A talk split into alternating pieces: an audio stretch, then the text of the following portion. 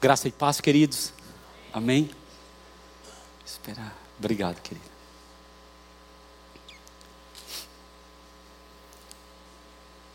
Queridos, me perdoe, vocês vão ter que me aguentar aqui fungando, né? Porque quando o pastor Jonas fala que vai precisar pregar, me ataca tudo: o estômago, a rinite, a... É tudo que tem para atacar, ataca. Tomei até um remedinho hoje, mas não passa não. mas vamos lá, então você me perdoe aí o barulho.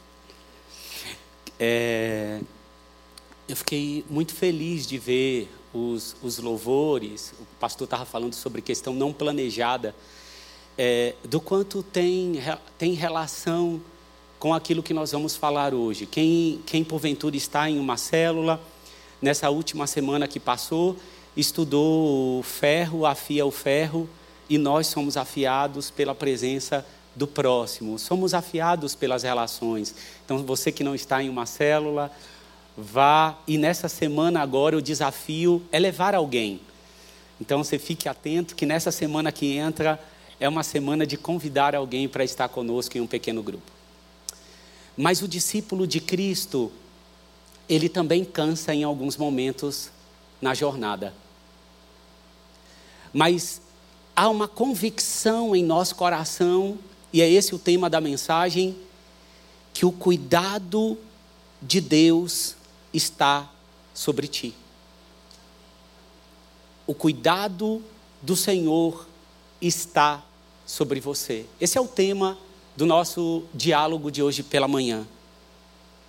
Eu quero falar de um Deus que nos deixa surpresos e admirados pela sua maneira de agir. O Senhor Deus nos deixa surpresos e admirados.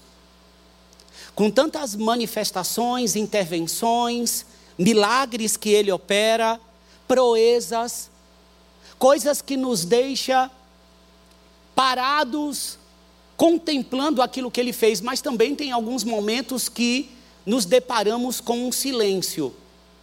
Mas isso não quer dizer que ele não esteja fazendo. A sua maneira ela está acima dos nossos pensamentos e daquilo que eles podem alcançar. Ele está acima, ele é Deus e eu não. Ele é Deus e nós não somos. Mas em algumas passagens da nossa vida, a concepção da nossa mente em relação à presença dele enfraquece. Não que a paternidade dele enfraqueça para comigo, não que o seu amor enfraqueça, não que os seus feitos para com a minha vida tenha enfraquecido, mas a minha visão, a minha percepção da sua presença, do seu agir, do seu fazer, parece que enfraquece, parece que que corre por entre os dedos, mas não é verdade. Isso é o que a minha alma está dizendo. Mas entre o que a minha alma diz e o que a palavra de Deus diz, eu fico com a palavra, porque a minha alma ela enfraquece, a minha alma ela oscila, os meus sentimentos eles variam, mas o Senhor, no Senhor, em sua presença, não há sombra de variação. Nada varia. Não restam dúvidas que o cuidado do Senhor está sobre o seu povo, não restam dúvidas que o cuidado do Senhor está sobre nós, e não há dúvida que o cuidado dele está também de maneira individual, está no coletivo, mas também está no particular. É Deus de um povo, mas também é Deus meu. É Deus de um povo, mas também é Deus seu. É Deus da adoração em comunidade mas também é o Deus do secreto. Que Deus perfeito. Que Deus maravilhoso. Que pede para que em secreto eu ore e em secreto ele escuta e me faz ter uma experiência com resposta de orações e falas que somente eu e ele tivemos. E vai calçando em meu coração experiências que futuramente eu precisarei para continuar seguindo adiante. Me calça na oração, me calça no secreto. Faz questão que essas orações e esse particular aconteça para calçar os meus pés naquele que é a rocha eterna. Que nós cantamos aqui, rocha eterna é o Senhor. A minha alma é verdade, ela oscila. A queda nos fez ter esses problemas. Eu tenho problema com o outro, é por isso que eu preciso ser afiado. Eu tenho problema comigo mesmo, visto que tem dia que nós acordamos que nem nós suportamos nós mesmos. Você acorda de manhã e é assim que eu sei, porque é comigo. Ou sou comigo que acorda dizendo eu não estou me suportando. Nós temos esse problema. Tem dia que você não se aguenta. Não aguenta o que a sua própria alma diz. E tem que escutar uma voz que você mesmo, em seu intelecto, tem que dizer: não está certo, não. O salmista, ele vai dizer: você conhece, 42, 5. Por que você está assim tão triste, ó minha alma? Por que está assim tão perturbada dentro de mim? Ou seja, está dentro de mim, está perturbada. Mas eu estou falando com você. Eu não quero seguir por esse caminho. Põe a sua esperança em Deus, pois ainda o louvarei. Ele é o meu Salvador e Ele é o meu Deus.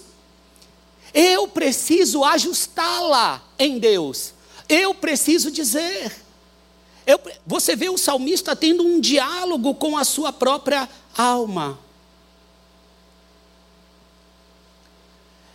Embora aconteçam esses diálogos difíceis entre nós e, nossa, e as nossas almas, o Senhor Deus continua como rocha eterna, porque cuidar é algo que o nosso Deus sabe bem. E então eu preciso guiar a minha alma ao clamor, eu preciso guiar a minha alma a estar com Ele, porque é Ele que vai declarar em minha alma a alegria, é Ele que vai conseguir tirar um cansaço que o meu pensar, as minhas ferramentas, elas não conseguem alcançar, é algo íntimo. E então nós conseguimos entender o inário de Israel, a gente consegue entender o salmista, quando ele vai dizer: em alta voz clamo ao Senhor, elevo a minha voz ao Senhor, suplicando misericórdia. Eu derramo diante dele o meu lamento e a ele apresento a minha angústia. Quando o meu espírito se desanima, e se ele está falando que o espírito desanima, é porque essa é uma possibilidade. Simples assim há essa possibilidade. Quando meu espírito se desanima, és tu quem conhece o caminho que devo ir. Quando meu espírito se desanima, então é o Senhor que guia ele no caminho. Eu não consigo, na vereda por onde ando, esconder uma armadilha contra mim. Olha para a minha direita e vê. Ninguém se preocupa comigo não tenho abrigo seguro, ninguém se importa com a minha vida. Eu clamo a Ti, Senhor, e digo: Tu és o meu refúgio, és tudo o que tenho aqui na terra dos viventes. Dá atenção ao meu clamor, Senhor, porque eu estou muito abatido. Livra-me dos que me perseguem, pois são mais fortes do que eu. Liberta-me da prisão e renderei graças ao teu nome. Então os justos se reunirão à minha volta por causa da tua bondade para comigo. É assim que ele fecha. Por causa da tua bondade para comigo. Salmo 142. Então eu digo à minha alma, ele é mesmo. E você pode dizer, aonde você está? Nós estamos dialogando e nesse tempo em que a palavra está sendo ministrada, você pode dialogar. Você pode dizer, Ele é mesmo, Ele é o refúgio seguro e socorro necessário. O povo clamou no Egito, e o que aconteceu? Houve resposta. A Bíblia faz questão de dizer que a, a, o livramento foi resposta de um clamor do povo.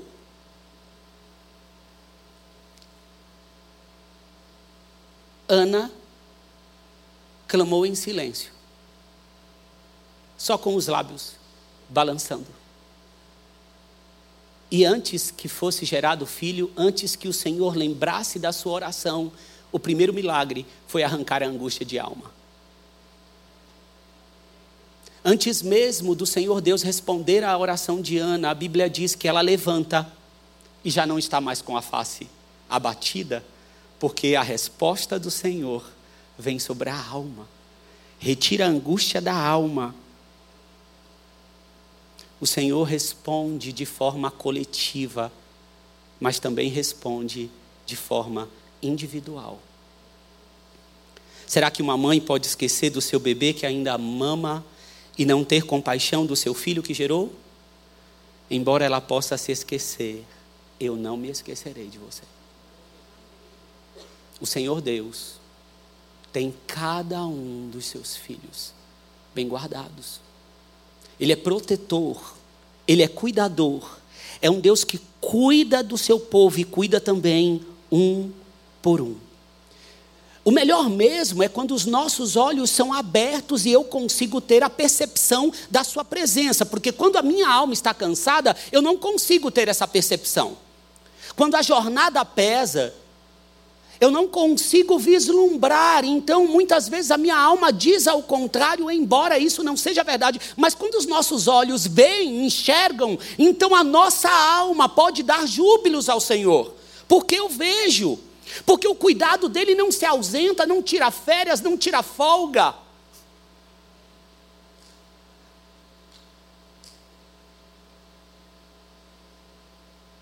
O Senhor Deus não tira folga de olhar para os seus filhos, de cuidar dos seus filhos, porque o Senhor Deus sempre está presente, sempre está presente, Ele é o nosso refúgio, é a nossa fortaleza, é o auxílio sempre presente na adversidade, por isso não temeremos, embora a terra trema, embora os montes afundem no coração do mar, embora estrondem as suas águas turbulentas e os montes sejam sacudidos pela sua fúria, há um rio cujos canais alegram a cidade de Deus o santo lugar onde habita o Altíssimo.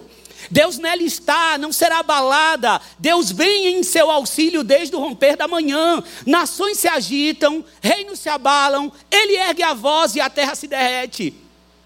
O Senhor dos exércitos está conosco. O Deus de Jacó é a nossa torre segura. Venham, vejam as obras do Senhor, seus feitos estarrecedores na terra. Ele dá fim às guerras até os confins da terra, quebra o arco e despedaça a lança, destrói os escudos com fogo. Eia! Parem de lutar. Aquetai-vos, eu sou Deus. Serei exaltado entre as nações, serei exaltado na terra. O Senhor dos exércitos está conosco. Deus de Jacó é nossa torre segura. Aleluia! Ele é o nosso Deus. Ele é a nossa força, é a nossa rocha, é a nossa fortaleza. Mas mesmo sabendo de todo esse refúgio, de toda essa fortaleza e de toda essa presença, os meus ombros como discípulo, em alguns momentos, realmente cansam. Efetivamente cansam. E é entendendo isso que eu quero ler com vocês o texto das Sagradas Escrituras que está em 1 Reis, capítulo 19, versículo do 1 ao 18. Eu quero ler com você. 1 Reis 19, do 1 ao 18.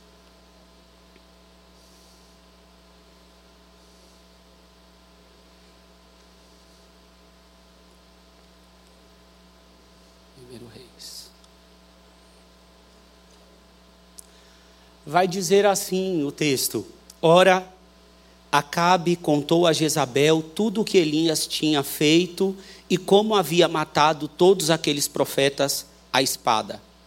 Por isso, Jezabel mandou um mensageiro a Elias para dizer-lhe: Que os deuses me castiguem com todo rigor, se amanhã, nesta hora, eu não fizer com a sua vida o que você fez com a deles. Elias teve medo e fugiu para salvar a vida. Em Beceba de Judá, ele deixou o seu servo e entrou no deserto caminhando um dia.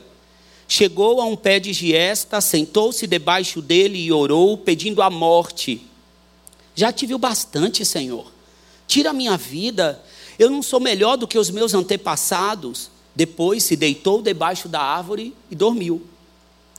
De repente, um anjo tocou nele e disse: Levante-se e coma. Elias olhou ao redor e ali, junto à sua cabeça, havia um pão assado sobre brasas quentes e um jarro de água. Ele comeu, bebeu e deitou-se de novo. o anjo do Senhor voltou, tocou nele e disse: Levante-se e coma, pois a sua viagem será muito longa. Então ele se levantou, comeu e bebeu. Fortalecido com aquela comida, viajou 40 dias e 40 noites até chegar a Horebe, o monte de Deus.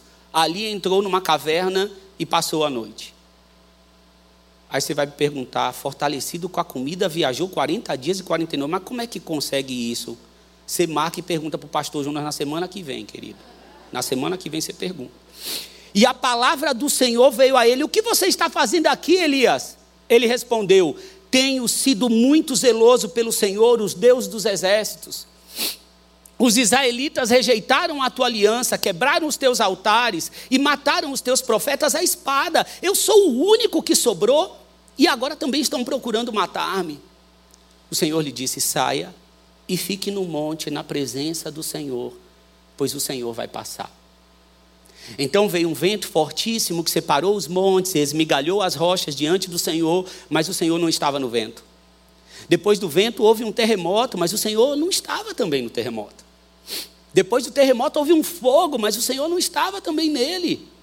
E depois do fogo houve um murmúrio de uma brisa suave.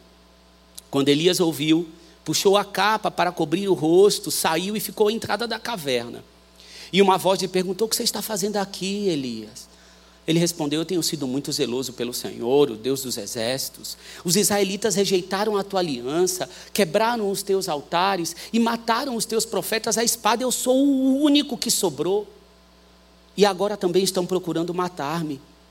O Senhor lhe disse: Volte pelo caminho por onde veio Vá para o deserto de Damasco, chegando lá, unja Azael como rei da Síria, unja também Jeú, filho de Ninse, como rei de Israel, e unja Eliseu, filho de Safate, de Abel Meolá, para suceder a você como profeta. Vamos embora, querido. Jeú matará todo aquele que escapar da espada de Azael, e Eliseu matará todo aquele que escapar da espada de Jeú. No entanto, fiz sobrar sete mil em Israel, todos aqueles cujos joelhos não se inclinaram diante de Baal e todos aqueles cujas bocas não beijaram. O contexto aqui é um texto muito pregado, muito conhecido. Nós sabemos que Acabe, ele tinha assumido o reino de Israel. O reino estava dividido, reino do norte, Israel, reino do sul, Judá, e Acabe assume. E as Sagradas Escrituras vai dizer que ele fez tudo o que reprovava mais do que os reis que assumiram anteri anteriormente a ele. Não satisfeito com os pecados que cometia, casa com Jezabel. Estabelece em Israel a adoração a Baal. Baal era considerado o Deus é, do clima. Então você imagina que o Senhor Deus foi colocado como um outro Deus no meio do bolo e quando a colheita acontecia, celebra-se então o Deus é, de Baal, no lugar do Deus de Israel. Aliás, o, papel do rei era guiar o povo nas ordenanças da aliança, era guiar o povo no caminho, no caminho da, da, dos mandamentos do Senhor, no caminho da lei. E nesse momento ele estabelece a adoração a Baal. O povo está adorando outros deuses. E Deus, por amor ao seu povo, levanta profetas. E nesse interim, quem é que é levantado? Elias é levantado. Vai lá, Elias. Dizer para esse homem, para essa autoridade, que está tudo errado aí, que tem que dar um jeito nesse negócio. Esse povo aí é meu, é para adorar somente a mim. Eles estão, ora adorando um, ora adorando o outro. É, é um só que é para adorar, é para é me adorar. Vai lá dar um jeito nisso, porque o homem não deu, não. Eu preciso de alguém para corrigir esse negócio. Vai lá falar. E aí vem Elias, o homem que nós conhecemos com toda a força, e ele entra. Estou parafraseando 1 Reis 17. Ele vai entrar vai dizer assim: Juro pelo nome do Senhor, o Deus de Israel, a quem sirvo, que não cairá orvalho nem chuva nos anos seguintes, exceto mediante a minha palavra. Então aqui você já sabe por que, que é que a chuva foi grampeada. Porque a chuva era considerada o deus de Baal. Então, não está aleatório a chuva. É para dizer assim: ó, sou eu. Eu que mando aí nesse negócio. Na chuva, no vento, em tudo. Então, para aí. E o curioso é que quando Elias vai diante de Acabe e diz assim: A quem sirvo. Esse a quem sirvo ele tem uma conotação importante. É como se ele dissesse assim: Eu tenho um rei a quem eu estou de pé dia e noite servindo a ele, porque só ele é o único Deus. Isso é o a quem sirvo. Há um peito cheio de graça, porque está dizendo: Eu estou aqui em nome de um rei, o único rei, a quem toda a minha vida pertence a ele, e é nesse nome que eu digo a você. Eu estou embasado eu estou sobre os ombros de alguém, eu não estou aqui ao léu. Essa força, essa maneira de falar, essa autoridade está sobre os ombros de alguém, está pautado em alguém que aguenta o tranco. É por isso que eu estou aqui. E Elias começa a experimentar de uma jornada preciosa demais, maravilhosa. É o seu caderninho que você tem anotado tudo aquilo que foi precioso e maravilhoso que Deus fez. São aqueles relatos da sua vida que você abre e diz assim: Nossa, como estamos alegres, grandes coisas tem feito o Senhor. Esse é o que está lá no seu caderninho. A primeira coisa, Elias experimenta do Deus da provisão. Vai lá para o riacho, tu vai se alimentar do riacho e dos corvos. Ele vai trazer o alimento para você. Além do Deus da, da provisão, ele experimenta o Deus que governa a natureza.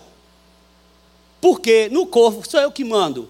E na água sou eu que mando. E nisso sou eu também. Então, assim, vai tendo contato, vai tendo relacionamento com tudo aquilo que eu sou.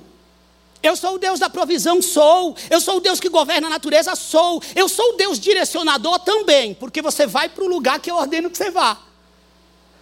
Sou o Deus protetor? Sim. Por quê? Porque eu estou te guardando. Estou te guardando do mal. Estou te guardando de Acabe. Então eu experimento de um Deus que é provedor, de um Deus que é direcionador, de um Deus que é protetor, de um Deus que é que governa toda a natureza. Eu experimento nesse pacote simples de vir o corvo e alimentar como você, como eu. Que experimenta, mas isso não quer dizer que a percepção está ativa, que a percepção em relação ao que ele está fazendo está ligada. Eu posso ver tudo isso, mas a percepção está enfraquecida. Mas nessa hora a percepção de Elias está extremamente conectada. É um tempo bom. A questão que está em pauta não é o alimento que, que vem à mesa, não é o corvo que vem, mas é o Senhor do corvo, entende? Não é experimentada a provisão, mas experimentado o cuidado que está sobre. É experimentada a palavra materializada de Mateus 6. E depois ele experimenta do Deus do inesperado. E o que é o Deus do inesperado? Vai lá para a viúva de Sarepta. Porque eu já dei ordem que essa viúva vai te alimentar. A viúva não tem nada. Então agora eu experimento do Deus do inesperado, porque quando eu chego lá, a viúva diz assim: oh, meu querido, não tem nada aqui não. Eu tenho um punhado de farinha, um pouco de azeite na botija, eu vou fazer uma coisa aqui, a gente vai morrer, eu e meu filho. E você percebe que nessa hora Elias não questiona, não. Então Deus me mandou no caminho errado. Não, é, é, é pai bola. Já traz aqui, eu vou resolver a questão a conexão de Elias faz sentido a Deus a quem eu sirvo. Não há questionamento, a percepção está clara. Eu, ele experimenta de um Deus que não há limites geográficos, porque agora Elias vai até uma viúva pagã. Essa viúva não servia ao Senhor, era um território inimigo, e essa mulher é obrigada a reconhecer: eu reconheço teu Deus, eu juro pelo teu Deus. Ou seja, reina sobre tudo. Reina sobre todos, sobre o crente e o não crente. Todo o controle, todo o governo, toda a soberania, toda a autoridade está nele, não há outro. E ele experimenta, ele experimenta disso. A percepção está clara. Depois ele experimenta do Deus dos milagres surpreendentes. Ressuscita o menino. Estava pouco ainda. Agora vai lá, respira, passa o calor do corpo, ressuscita o rapaz. E ele é obrigado a dizer: esse Deus aí é Deus mesmo. Esse Deus é Deus, e nisso Elias está. Não, eu sou. Não precisa dizer. O nosso corpo está preparado para se fortalecer diante dos feitos. Você vai olhando, vai contemplando e vai se fortalecendo. E todos nós temos as nossas histórias. E é importante colecionar as histórias, os feitos, que não são somente do coletivo, mas que pertencem a você, que Deus fez com você. Eu me lembro do Deus direcionador na minha vida. Quando eu cheguei há 11 anos atrás aqui, eu não tinha costume, eu não, não era habituado com a forma de culto da Batista. Eu não nasci numa Batista, e nem nasci em igreja. E a minha forma de conhecer a Deus era extremamente diferente do que um culto aqui. Você já viu como que é um culto com a igreja cheia e louvou aqui. E eu me lembro que quando eu estava procurando desesperadamente por um local, e eu falava, Senhor, eu preciso. Para onde eu vou? Estou perdido. E eu me lembro que é, o rapaz que eu trabalhava nessa época, na Suzano Papel e Celulose, uma empresa ali na, na Faria Lima, e eu estava lá e de repente esse rapaz chega e fala assim: Olha, meu, meu noivado terminou, eu estou com um apartamento. Esse apartamento é lá na Luiz Góes. E assim, eu não tenho condições de pagar sozinho, vai ficar muito pesado. Você não quer ir para? Eu falei assim: Eu quero hoje.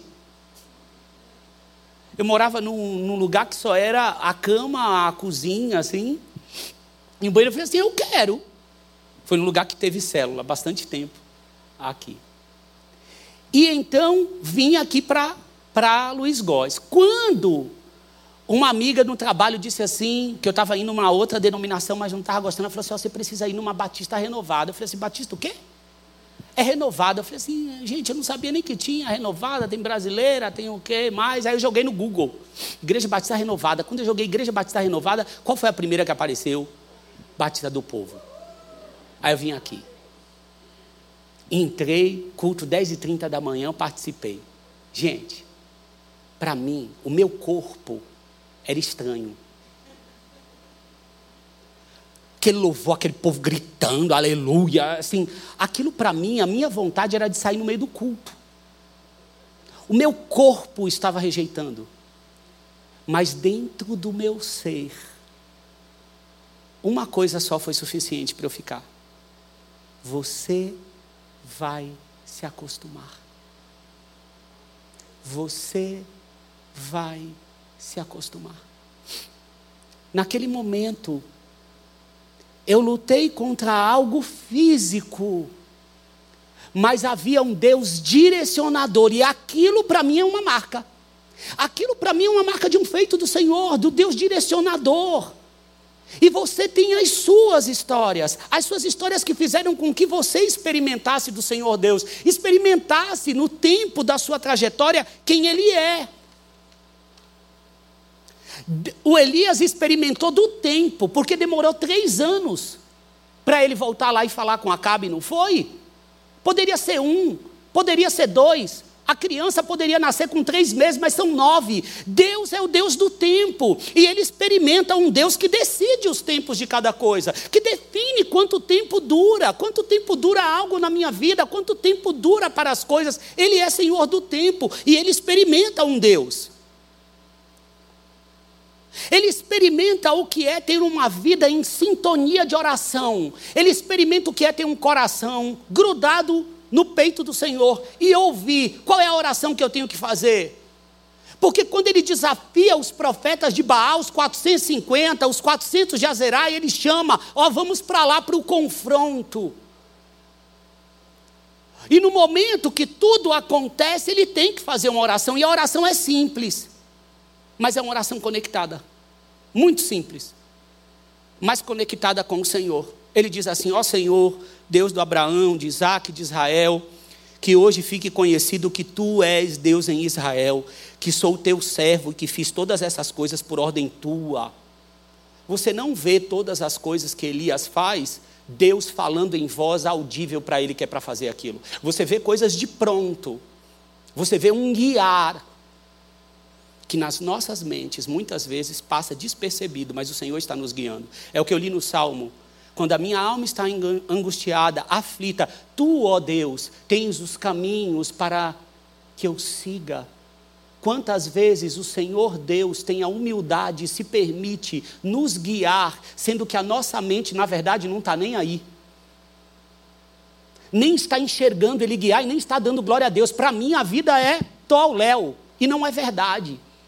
Não é verdade. Ó Senhor, responde-me para que este povo saiba que tu, ó Senhor, és Deus. E que fazes o coração deles voltar para ti. O interesse nesse momento é o coração do povo se voltar para ele. E na semana passada, eu falei de um Deus que espera que você se lance nos pés dele. E hoje eu estou falando de um Deus que se permite ir até você, quando nem em condições de se lançar você está. Não sou só eu somente que vou até Ele. Aliás, a salvação, a iniciativa foi dele. Quando Adão pecou, quem foi em direção a Adão foi ele. E ele continua fazendo isso por nós. Ele estava servindo ao Senhor, sendo guardado, sendo protegido. Eu me lembro de um homem você já deve ter escutado falar do George Miller, que é contemporâneo do Spurgeon, que cuidava das crianças órfãs, que teve inúmeras, milhares de experiências. A gente poderia ficar aqui contando inúmeros testemunhos de George Miller, mas tem um que ele estava num navio, pro, é, ele estava num navio indo para um lugar que ele foi convidado a pregar, e, e, e nesse momento tem um nevoeiro, um nevoeiro bem forte, que não consegue enxergar nada, um palmo à frente. Aí quem está na direção diz assim: Ó, não vai dar para tu chegar lá não tu não vai conseguir chegar lá para pregar. E aí ele se vira e fala assim: não teve uma vez que eu recebi um convite que eu não cheguei. Todas as vezes eu cheguei. E aí ele fala assim: eu quero orar com você. E chama o cara da direção e vai lá para o convés orar.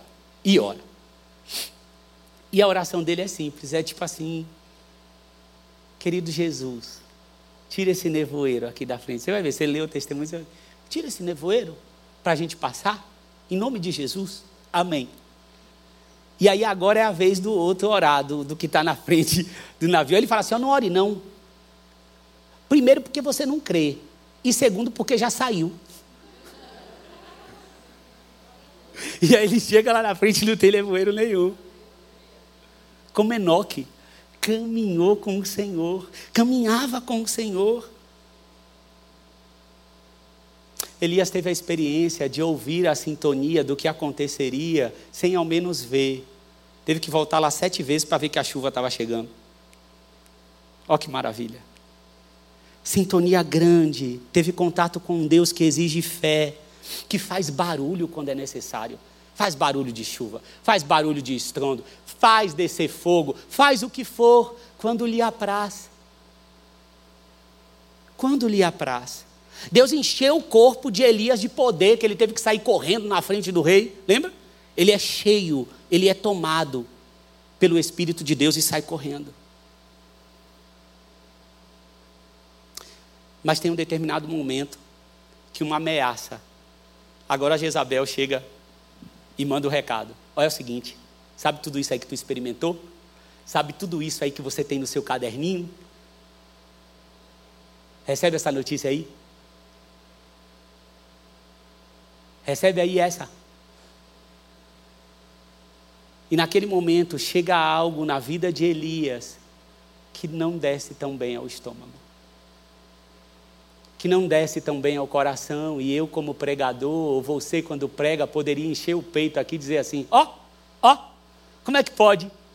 Olha para todo esse histórico aqui e agora está desse jeito. Como é que pode? É incrédulo. É mesmo?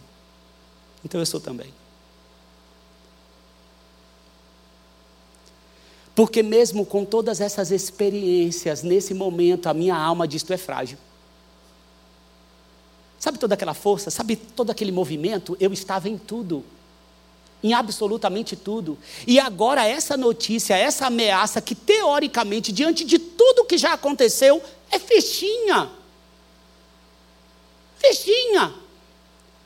Mas sabe o que aconteceu? Não acomodou bem. E ele teve que assumir: não estou bem, não estou legal. Minha alma está dizendo coisas contrárias e o negócio agora deu liga.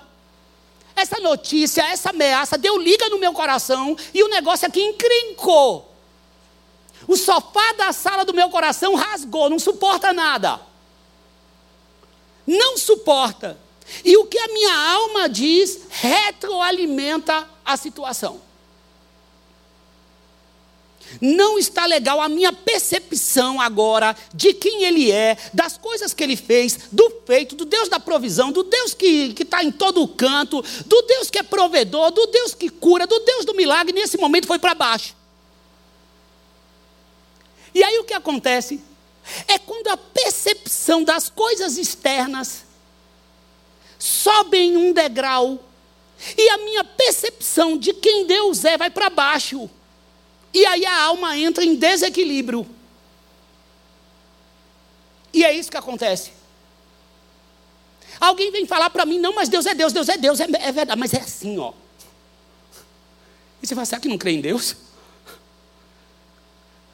Foi para baixo e essa percepção subiu. Mas o que é maravilhoso? Deus não desceu. A minha percepção que foi para cima, contrária, mas Deus continua no mesmo lugar, sólido, rocha eterna é o meu Salvador. O problema é que a minha alma se desequilibrou. Ele continua sendo o que governa, o que controla, o que intervém na história. Deus não colocou o mundo para rodar, ligou o reloginho e pronto. Ele intervém, e está claro aqui que ele intervém.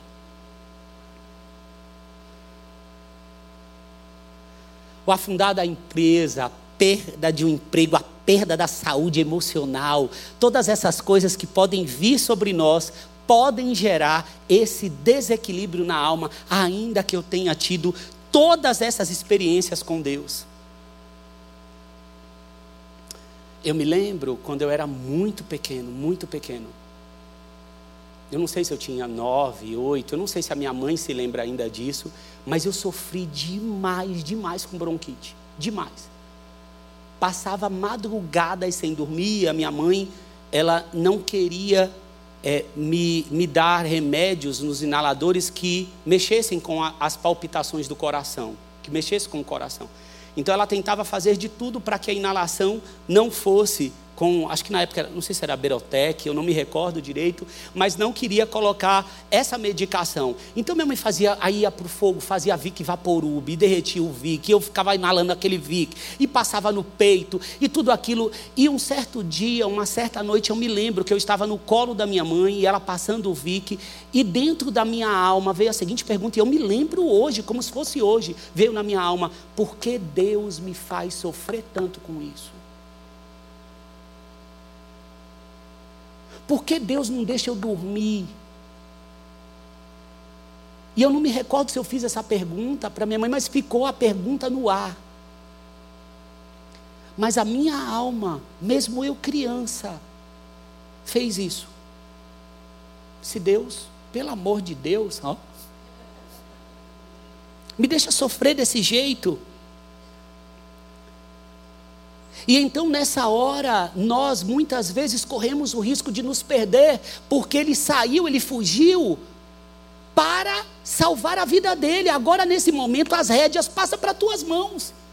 Ah, eu vou dar um jeito, e é nessa hora de vou dar um jeito que pode escapar algumas coisas com consequências maiores, e então temos que tomar cuidado para olhar para Deus e dizer assim: Senhor. E aí, ao invés de seguir esse caminho, você ir para os salmos Vem em meu socorro, a minha percepção enfraqueceu. Porque Elias começa a seguir caminhos agora que não foram os caminhos do Deus direcionador. Porque senão ele não perguntaria: o que, que tu está fazendo aqui? E aí você vai perceber que nesse caminho de Elias, sabe a minha mãe passando Vic Vaporub no meu peito? Ele encontra um pé de giesta arbusto denso, 3 a 4 metros.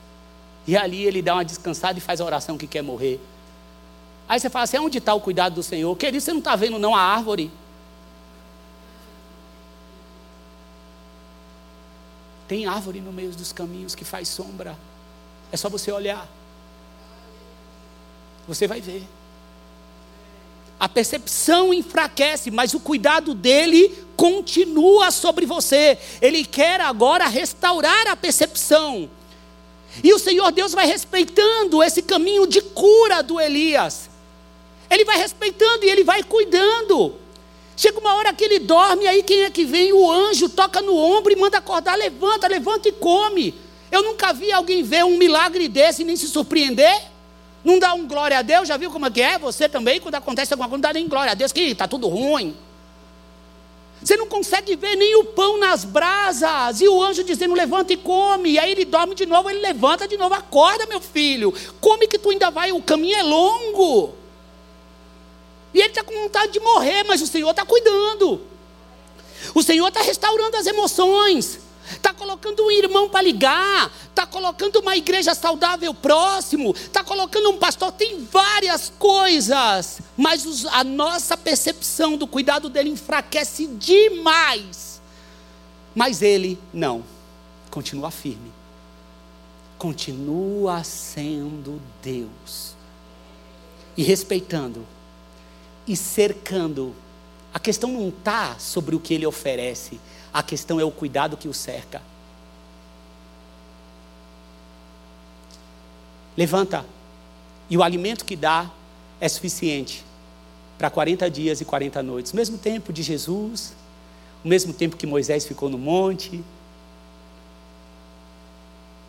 E aí você percebe que o alimento que o Senhor dá é suficiente para passar. E aí você vai entender o louvor que você cantou aqui hoje, não é? Essa luta não vai me matar. Porque vivo eu já estou, meu rei está vivo. Ele vive. Ele ressuscitou. Ele é o meu protetor, ele é o meu cuidador. As orações suas são alteradas, você começa a orar diferente. A oração que outrora era em sintonia, agora passa a falar besteira. Você já percebeu? Ele fala assim: Senhor, me mata, eu sou o único. Fala baboseira, a gente fala muito baboseira. Não fala? Que depois você fala assim: Meu Deus, como é que essa, essa oração não subiu? Não, não é possível. Ainda bem que o Espírito Santo ora por nós, nessa hora a gente usa os textos, né? Porque é o que dá jeito. Você dorme, perde a vigilância, mas ele continua intercedendo. Foi assim quando os discípulos dormiram, não foi? Eles dormiram, ele pediu para vigiar, eles dormiram, olho pesado, não vigiou. Ó, oh, só Elias, dorme, dorme. É assim, a gente começa a dormir. Acorda.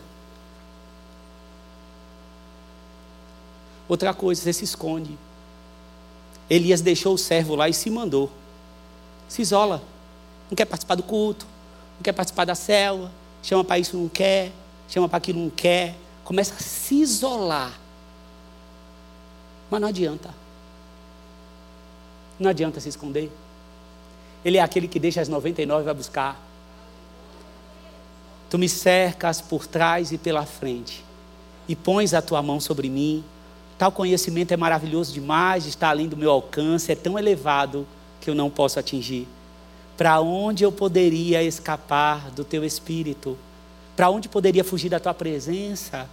Se eu subir aos céus, lá estás. Se eu fizer a minha cama na sepultura, também lá estás. Se eu subir com as asas da alvorada e morar na extremidade do mar, mesmo ali a tua mão direita me guiará e me susterá. Mesmo que eu dissesse que as trevas me encobrirão e que a luz se tornará noite ao meu redor, verei que nem as trevas são escuras para ti. A noite brilhará como o dia, pois para ti as trevas são luz.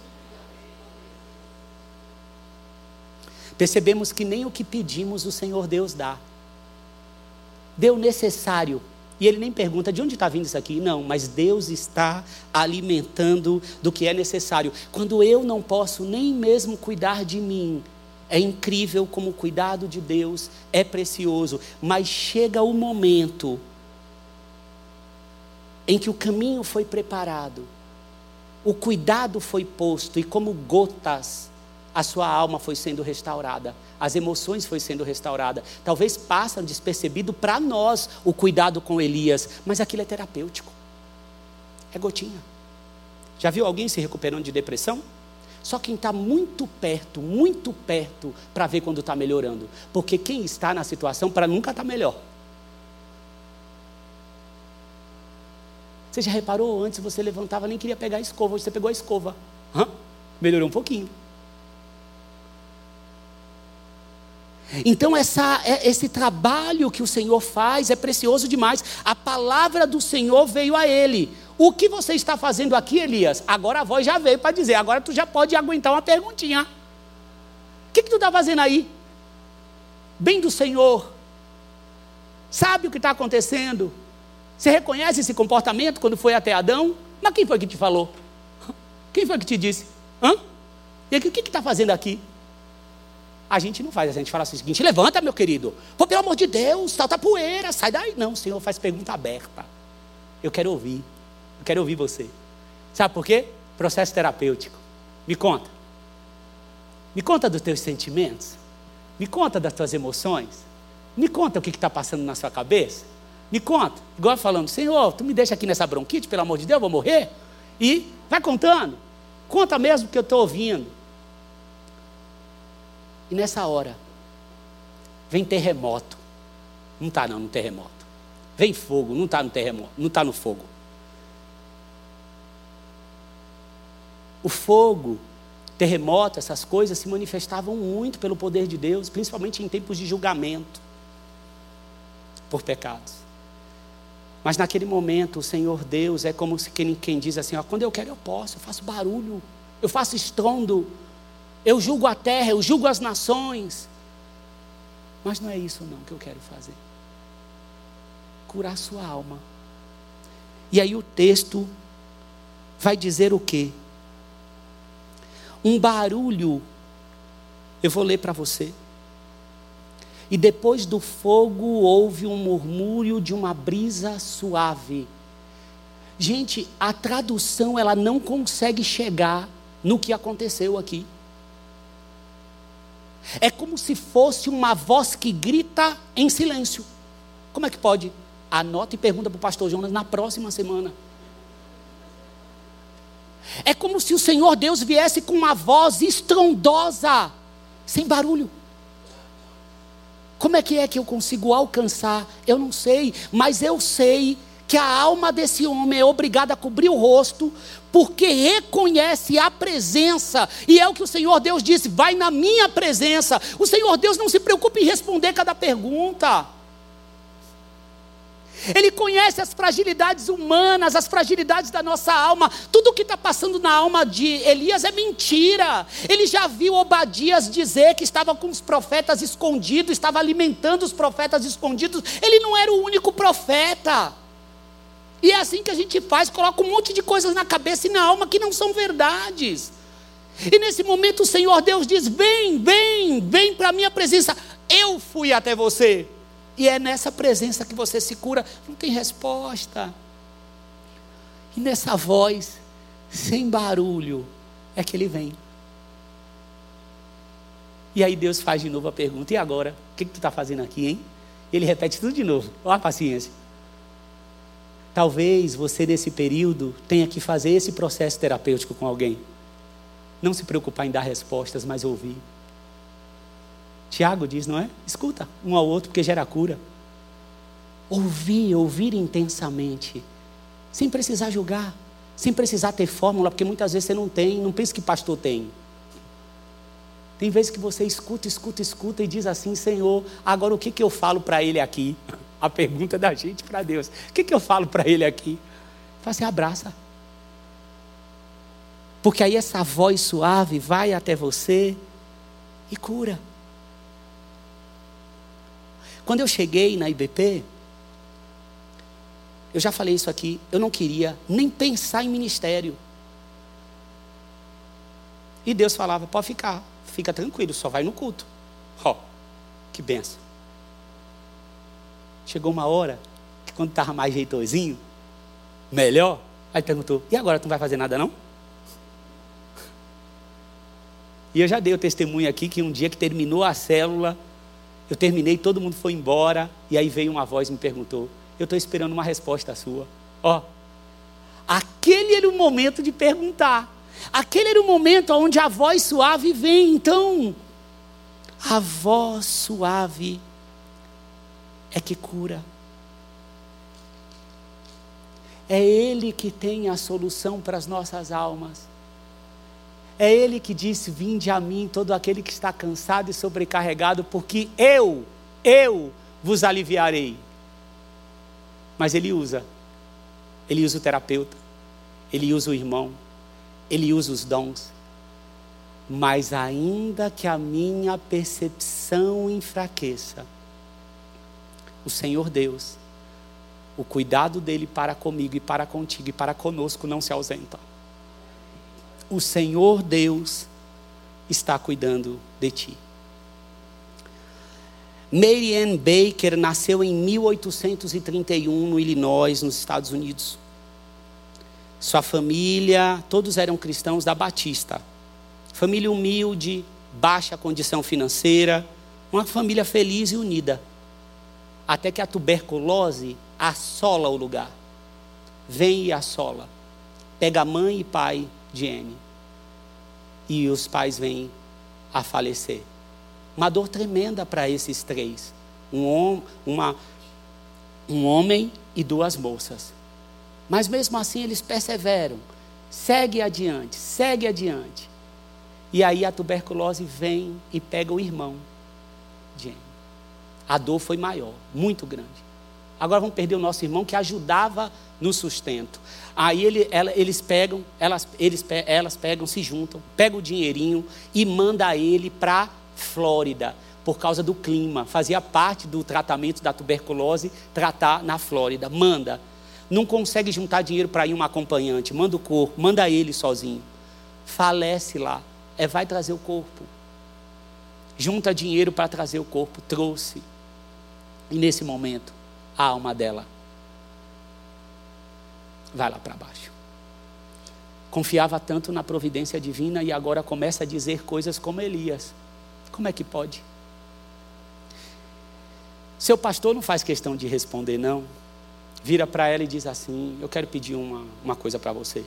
Você tem como, como começar a escrever alguns cânticos com base nas lições da escola bíblica dominical?